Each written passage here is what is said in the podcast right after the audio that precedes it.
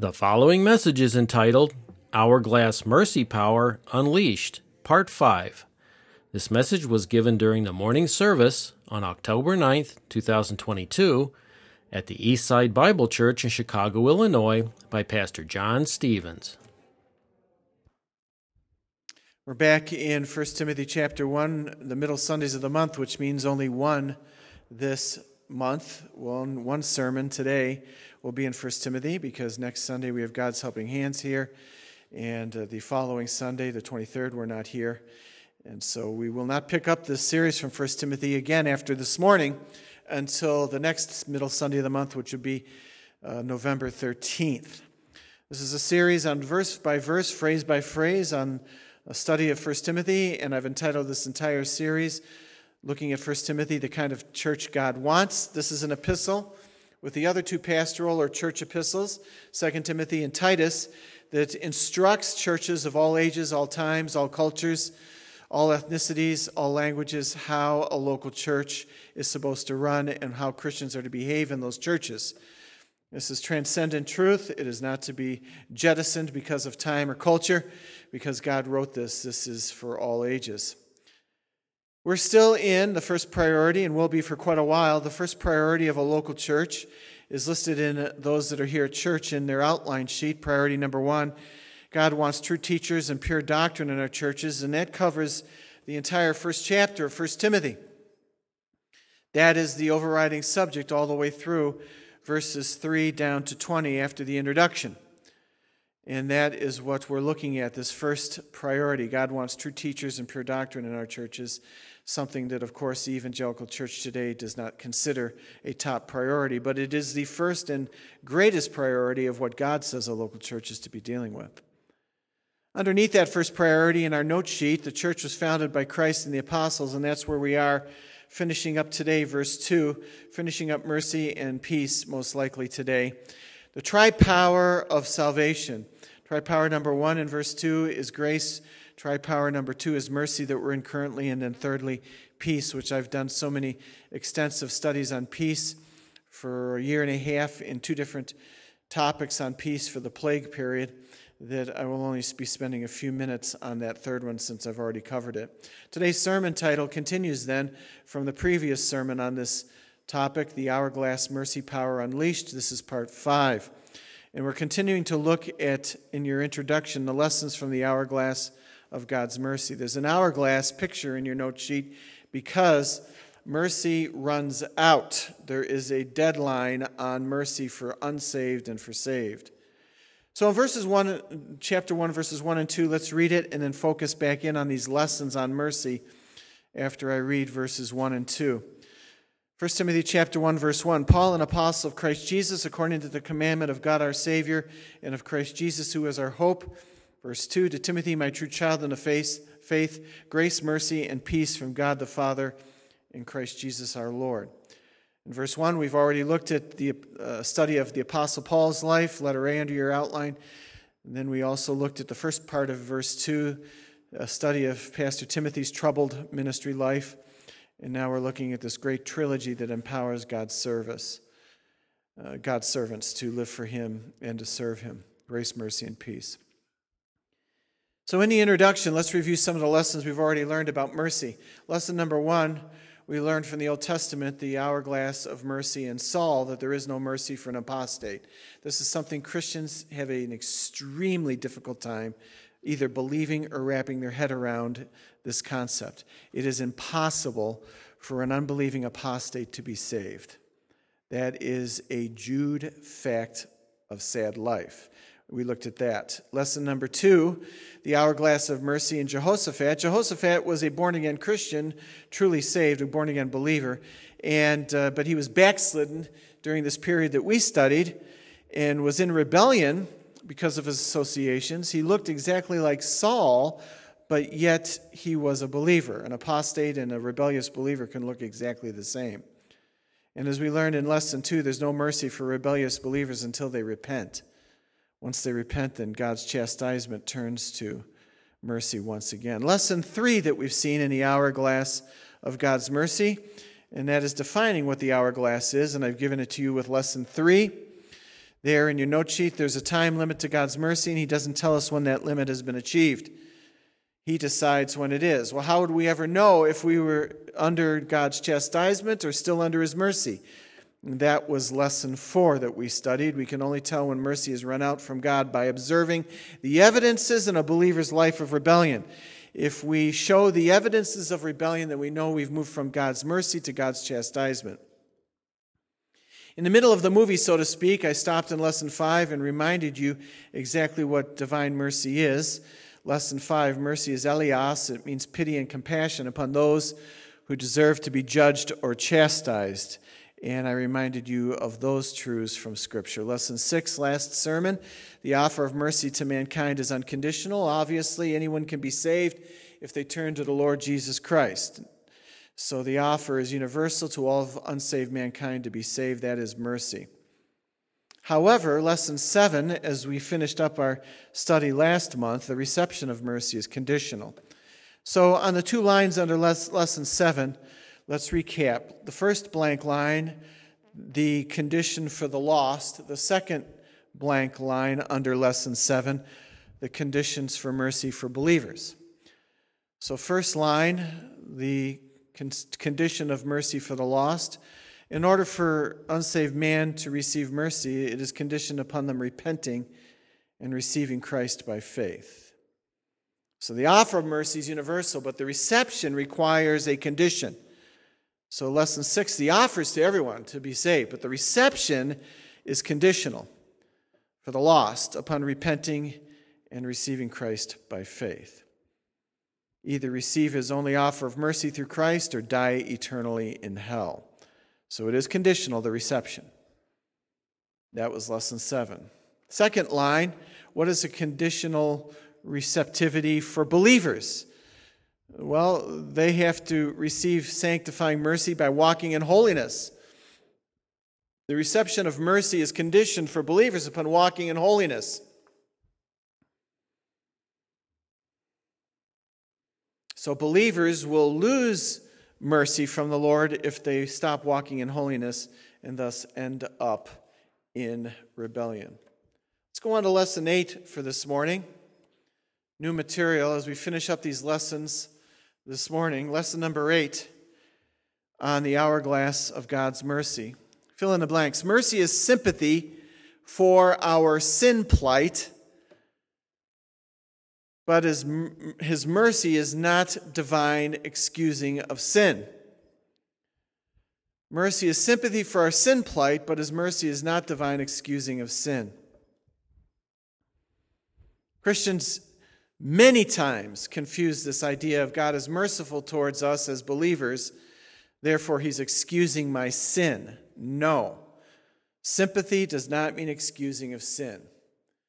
We knew this when our children were young and we were in the process of spanking them. Our hearts many times were more sad and broken than they were. We cried many times when we would have to chastise our children, tell them to bend over and get a spanking. It wasn't to uh, judge them, it was to help correct them. And many times our hearts were broken, but it didn't stop the spanking. It does relate this lesson number eight to parenting, as we'll see in a moment. But that's at least an initial understanding for you to grasp this concept. You can be very sad in your heart towards Christians who are living in rebellion, but that does not excuse their sin. So, are we clear on this? If not, you need to write it down under lesson eight sympathy and sadness towards sinners, rebels, does not excuse their sin. Put that into blank lines under number eight. Sympathy or sadness towards rebellious Christians and their sin does not excuse their sin. Please don't ever excuse sin with sympathy. Don't put those two together and say sympathy leads to the justifying of sin. That's just not true. This is a major hurdle on mercy. God feels sad when we sin. The Spirit of God is grieved by our sin, but that does not make it okay.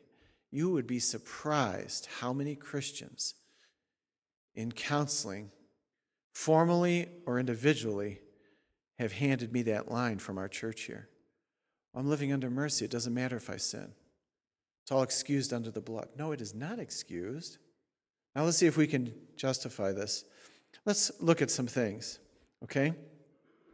Let's just in general start with, before we get to letter A under that, let's just start with some passages to understand from an Old Testament perspective. This was true as well. Jeremiah chapter 30, go there, Jeremiah 30. We're going to move fast through these passages and not spend a lot of time on every passage. There's many scriptures to look at. So move quickly with me if you can. Jeremiah chapter 30. The Lord, in a position of judgment for rebellious Israel, is declaring to them truths through Jeremiah 30, through Jeremiah the prophet. Look at verse 11. Jeremiah 30, verse 11. For I am with you, declares the Lord, to save you. That's unconditional. For I will destroy completely all the nations where I have scattered you, only I will not destroy you completely. So notice, I am with you to save you at the beginning of verse 11. But look at the end of verse 11. But I will chasten you justly and will by no means leave you unpunished. So the Lord has always declared that Israel will ultimately be saved, but chastisement still takes place. Look at verse 14. All your lovers have forgotten you, talking to Israel metaphorically. They do not seek you, for I have wounded you with the wound of an enemy, with the punishment of a cruel one, because your iniquity is great and your sins are numerous. Just because they are his sovereign nation does not mean that God does not chastise. And look at the future, verse 17 For I will restore you to health and I will heal you of your wounds, declares the Lord, because they have called you an outcast it is Zion. No one cares for her. The implication is God does care. He has sympathy. So, in the midst of a passage talking about chastisement and punishment, he still wraps it up with this idea of he cares, even though the nations don't. Go to the right, Nahum, the book of Nahum.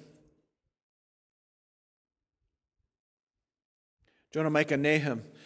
Nahum chapter 1. We never want to excuse care and sympathy with an excusing of sin in our own lives or the lives of others. Nahum chapter 1, verse 1 The oracle of Nineveh, the book of the vision of Nahum the Elkoshite, a jealous and avenging God is the Lord. Verse 2 The Lord is avenging and wrathful. The Lord takes vengeance on his adversaries, and he reserves wrath for his enemies. Now look at the mercy in verse 3 The Lord is slow to anger. That's mercy. And great in power. But and the Lord will by no means leave the guilty unpunished. In whirlwind and storm is his way, and clouds are the dust beneath his feet. He rebukes the sea and makes it dry, he dries up all the rivers. That's judgment. So we have here, again, mercy still requires punishment for rebellion. Mercy requires punishment for rebellion. Letter A in your note sheet, then. Let's get more specific on this lesson. Mercy does not negate divine chastisement. Mercy does not negate divine chastisement, and neither should it in church discipline or parenting. Mercy does not negate divine chastisement, and neither should it in church discipline or parenting. Why those two areas? Those are the greatest misunderstanding and rebellion against truth concerning this issue of mercy that you will ever see in churches and in believers. Believers who absolutely are enraged and outraged by the concept of church discipline. Where's the love and where's the mercy? And then in parenting, Christian parenting, I never spank, I never correct my children, I live under mercy and grace. Again, the concept is since we are to be sympathetic with rebels and disobedience, we're to excuse their sin. I can cry over one's sin without excusing it. It is a stumbling block issue that has never changed among so many, even within our own church. Church discipline is renounced as unloving and cruel, and parenting, I will not spank because I believe in love and mercy. That is a capitulation into the concept that grief and sympathy over one's disobedience means I am to ignore it and excuse it. The Bible never teaches that. Let's start in the New Testament and look at some passages. Matthew 18. Matthew 18.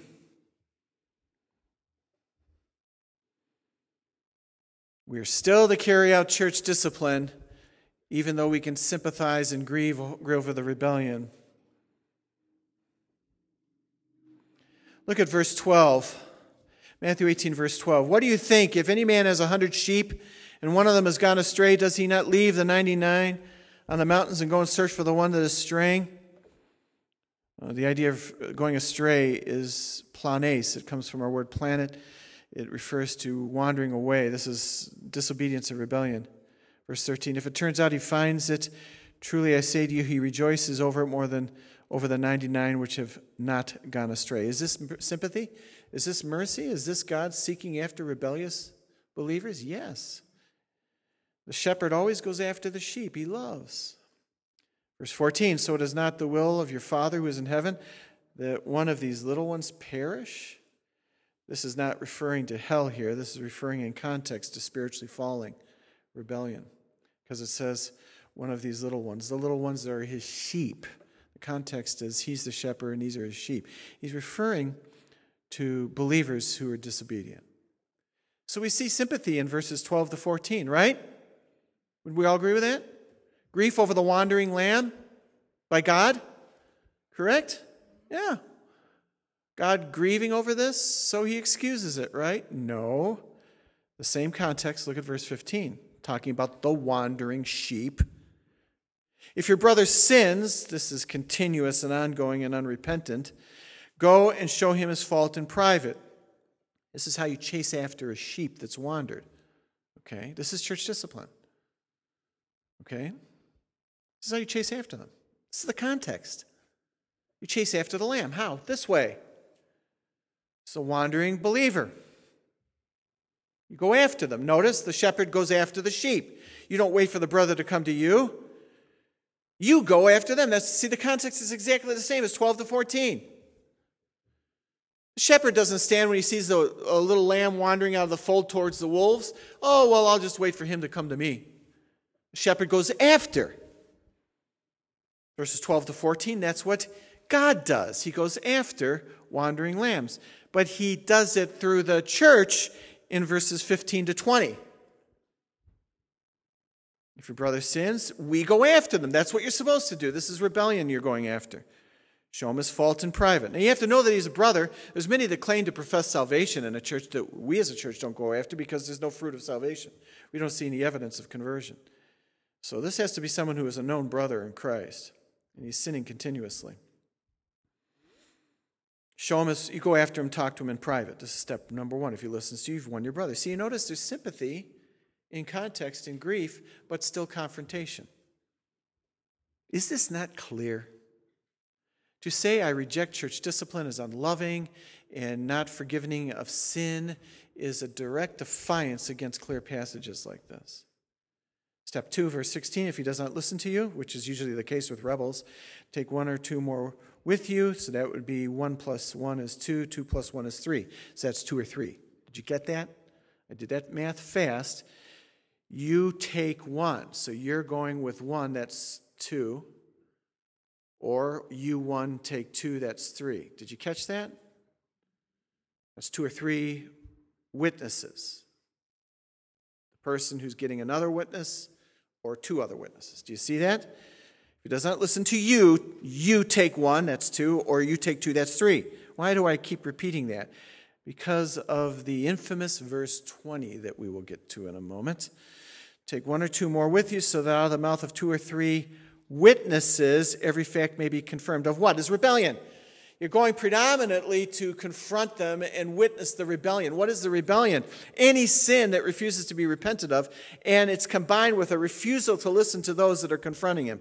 A refusal to accept admonishment is rebellion. If he refuses to listen to them, tell it to the church. The church is mentioned here one of the rare times before Acts chapter 2 when the church was actually founded. This is prophetical for instruction for the future of the church when it comes into being in the book of Acts. If he refuses to listen to them, tell it to the church. So there's stages of confrontation. Does this mean we have no mercy or sympathy? Of course we sympathize with rebels. We know that but by the grace and mercy of God, we'd all be in rebellion. It still has to be confronted. This is not, you're going to get it. This, this is not kicking people out of the church. This is seeking to get them to listen so that they will repent. If he refuses to listen even to the church, let him be to you as a Gentile and a tax collector. Were Gentiles and tax collectors allowed to fellowship with the church? Sure. Are unbelievers allowed to continue in the church as well? Yes. We don't kick out those that are final stage church discipline and tell, tell them to get out unless they're doing something criminal in the context of the building here or endangering people's lives or disrupting services. That would be different. But we don't, even when we finish with church discipline, we don't kick people out. I've had people tell me that repeatedly. People who should know better in this church have told me when we church discipline, we kick people out. We don't do that. We never tell them to leave the church. Ever. We tell them that they're considered as unbelievers now and they're given over to Satan for the destruction of the flesh. God and Satan will now deal with you. That's what we tell them. Never tell them to leave. This is a strongholded issue of rebellion in our church, an attitude that says, This is what Pastor Jon and the elders have done over the years. They've kicked all these people out. We never kicked anyone out that was church disciplined. Well, they left. Yeah, they quit. We can't stop them from doing that. If a lamb wants to continue to go across the pasture and into the wolf fold, we can't stop them. It's amazing to me how many times I've had Christians, even recently, tell me, well, I never really d- agreed with your doctrine of church discipline where you kick people out. That's a direct quote. Why would somebody slander the elders like that? I don't understand that. This is sympathy, but yet has to be confronted. What do we want them to do? To repent and get restored. How is that not loving? Why would you not want the lamb to return to the shepherd and be away from the wolves? That's hate. See, the whole mentality today is in the church if we're confronting, we hate. We're never to admonish or to judge. That's not what the Bible teaches. Even when Christ said, Judge not that you be not judged, he says, only if you don't take the log out of your own eye. If you do that, then you're able to judge others. So, truly I say to you, whatever, verse 18, is bound on earth shall be bound in heaven, and whatever you loose on earth shall be loosed in heaven. That's in reference to church discipline, folks. Again, I say to you that if two of you agree on earth about anything that they may ask, it shall be done by them for the Father who is in heaven. That's not a prayer verse. Please, please, I beg of you, don't use this verse in your daily prayer time. Two or three are gathered in prayer meeting, Lord, now, so we're praying to you this. You know, one person can pray something and God will answer it. I'm very thankful that if I was a Christian living on a desert island all by myself, according to the misinterpretation of verse 19, I'd say, Oops, God, I can't really pray because I need two or three. What was the math of verse 16? You take one, take two, that's two or three. What's the math in verse 19? If two of you agree together. Verse 20, for where two or how many? Three have gathered in my name, I will be in their midst. That is God in the midst of a church congregation carrying out church discipline. That's not prayer. Now, you could sit here and say, well, I like it to apply to prayer. Oh, sure. Sure. Let's take any verse and just pull it out of context. And because it makes me feel good, I think I'll apply it to my life. When the Bible says go there, that means I'll just go there on Sundays and not do anything at church. When the Bible says be receptive, I'll just go to a bar and it means receiving all the alcohol I can drink. We could take any verse and make it lawlessly apply to ourselves out of context. The purpose of this church and this pulpit has been to, as accurately as we can, take the context of passages and apply it the way they are. And you can't get out from under verses 19 to 20 having nothing to do with corporate prayer. It's church discipline. That's sympathy without excusing sin. 1 Corinthians 5. 1 Corinthians 5.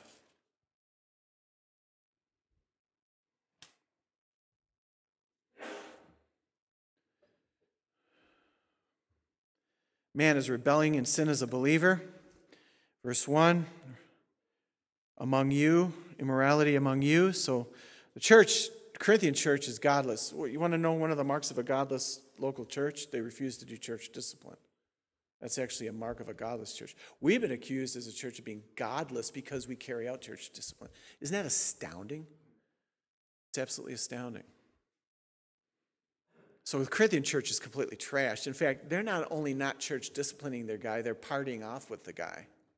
They think this is great what he's doing. It says in verse 2 you become arrogant and aren't mourned. They're probably doing what many Christians do today. Love covers a multitude of evils, Peter says, so who are we to judge? So Paul has to carry it out in verse 3 himself, apostolically. For I, on my part, though absent in body, but present in spirit, have already judged him who has committed this. Notice that is judgment on a believer. I thought believers are never judged. They can't be judged to hell, but they can be judged in this life. Remember, Peter told us this as well. Judgment begins first with the household of God. There is a judgment on the church. It's called chastisement. She's carrying out church discipline on this guy. Verse 4 In the name of our Lord Jesus, when you are assembled and I with you in spirit with the power of our Lord Jesus, I've decided to deliver such a one over to Satan for the destruction of his flesh. Notice, it's not to kick him out of the church so that his spirit may be saved in the day of the Lord Jesus. I thought he was already a believer. He is. But if the church discipline doesn't bring repentance or death, that proves that he wasn't a believer. The goal of church discipline is to get repentance. That's what he means. It proves that he's saved for the day of the Lord Jesus. That's why verse 13 says, Those who are outside, God judges. Remove the wicked from among yourselves. What does that mean to remove the wicked from among yourselves? Doesn't that mean to kick them out? Remove them from issues of service. You can't fellowship with a rebellious believer, but it doesn't mean you kick them out of church attendance. We've had to strip believers of ministry positions in the past because you can't be a rebellious believer under church discipline and consider yourself worthy to continue to serve. We have encouraged them, though we're not draconian, that this type of person should never take communion. But we're not going to stand hovering over a rebel if they're sitting here and they decide they want to take the cup as well. If they want to invite death upon themselves, that's their choice. This is very plain. Hebrews chapter 12. This is the balance of grief over rebellion but not the excusing of sin. Hebrews chapter 12. In verse 4, we're supposed to resist with all our efforts and the power of the Spirit sin. Hebrews 12, 4. You have not yet resisted to the point of shedding blood in your striving against sin. But then it seems things take a turn for the worst inevitably. Verse 5 and also could be translated, but you have forgotten the exhortation which is addressed to you as sons. This is one of the major marks of rebellion, forgetting exhortation. If you sit under the teaching of the word, are never convicted, always forget it, that's a mark of rebellion. So, this type of forgetful, not resisting sin type of believer, he says all believers, verse 4, need to resist sin more than we are. But if you have forgotten the exhortation to resist sin, you're in trouble. So if you're not resisting sin in your life, you're in big trouble, and so am I, because then the discipline of the Lord takes place. Do not regard lightly the discipline of the Lord. So, does God care for us? Is He sympathetic? Does He grieve over our sin? Does He still discipline? Yes, He does. Yes, He does. Go back to Hebrews 10. Hebrews 10.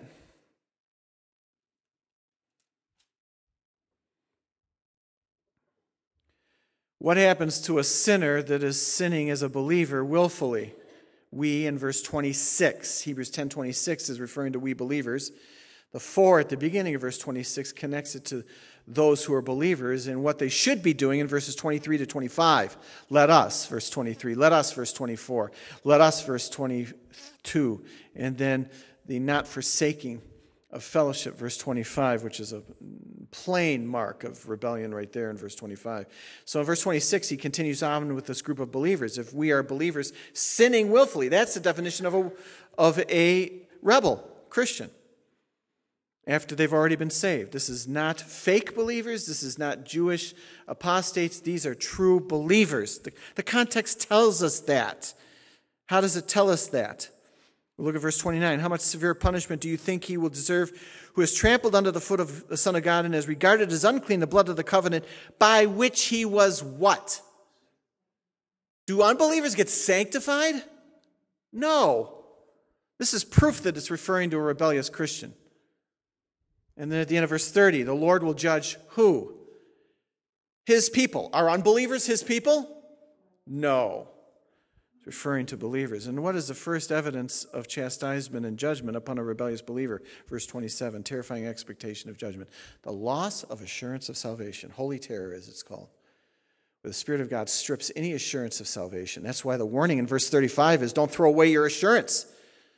Don't throw it. Confidence is the New Testament word for assurance of salvation. You can throw assurance away. You can't throw eternal security away, which is God saves you unconditionally and you can't lose your salvation. But you can throw away assurance. And when you throw away assurance because of verse 26 being a willful sinner, refusing to repent, then the loss of assurance, throwing it away, results in verse 27 with a terrifying expectation of judgment and of hell a major sign that a true believer is in rebellion. If there is no terrifying expectation of judgment, and this person is a willful sinner without any terror of hell, living in willful rebellion, that person's an apostate. They're unbelievers. Letter B in your note sheet. Under lesson 8. So, biblical chastisement is not punishment, whether parenting or church discipline. It is not punishment, whether with parenting or with church discipline. We don't go to rebels in church and say, You need to repent or you're going to get it. You don't, as parents, go to your children and say, You need to stop obeying, disobeying or you're going to get it. You're going to get it is punishment terms. That's reserved for God Almighty. Chastisement is meant to correct bring back to obedience. And that's mercy through chastisement, helping the wayward to get right with God. If a parent refuses to chastise, it's a declaration that the child is not theirs. That's a dramatic statement, isn't it? Did you hear that? Any Christian parent who does not chastise their children for their disobedience is declaring that child is not theirs. How could you say that? Back in Hebrews 12. A father always chastises his own children. He says in Hebrews 12, If I do not chastise you, you are an illegitimate child and you're not my own. I wish children, uh, parents of Christian parents of children would wake up to that truth.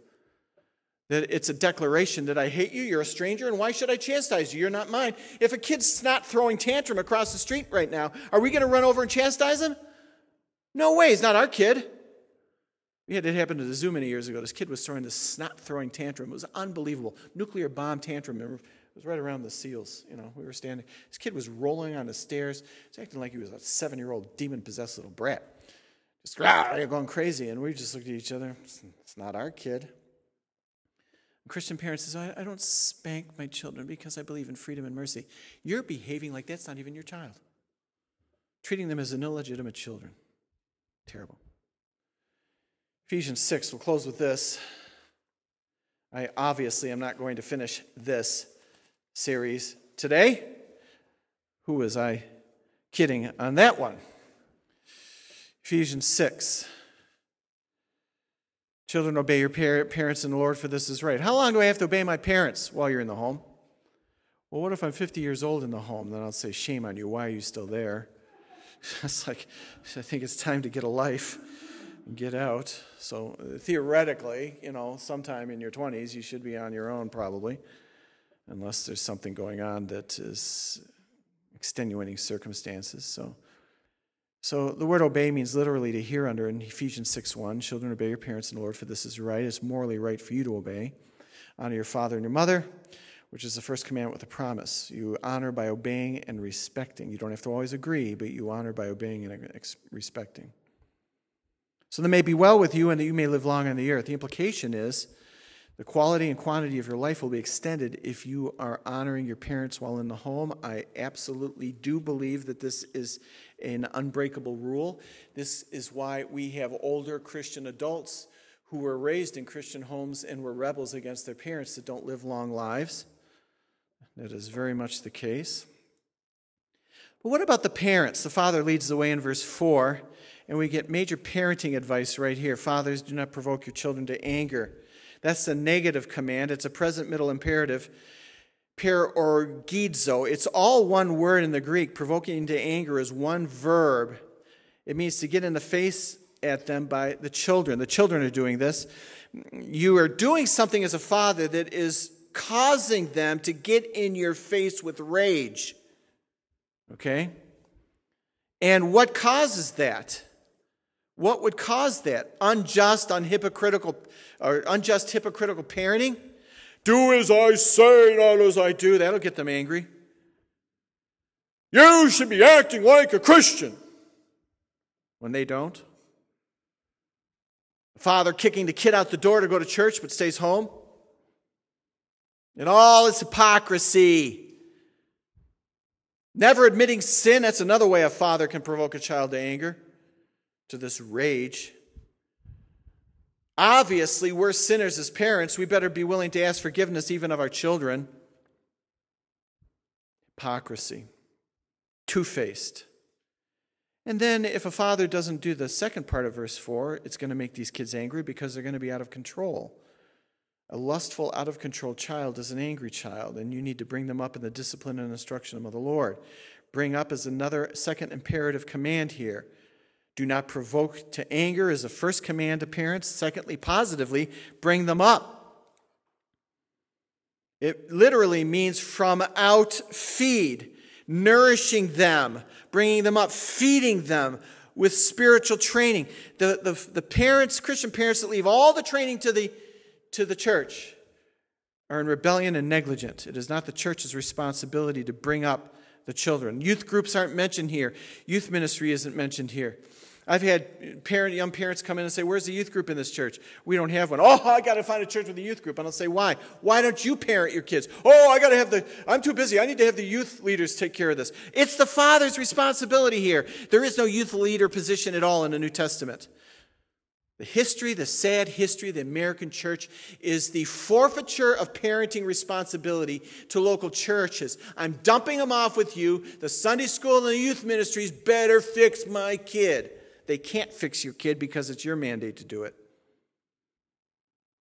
There is no mandate to have a youth minister in the church. We don't have one. We're not in rebellion.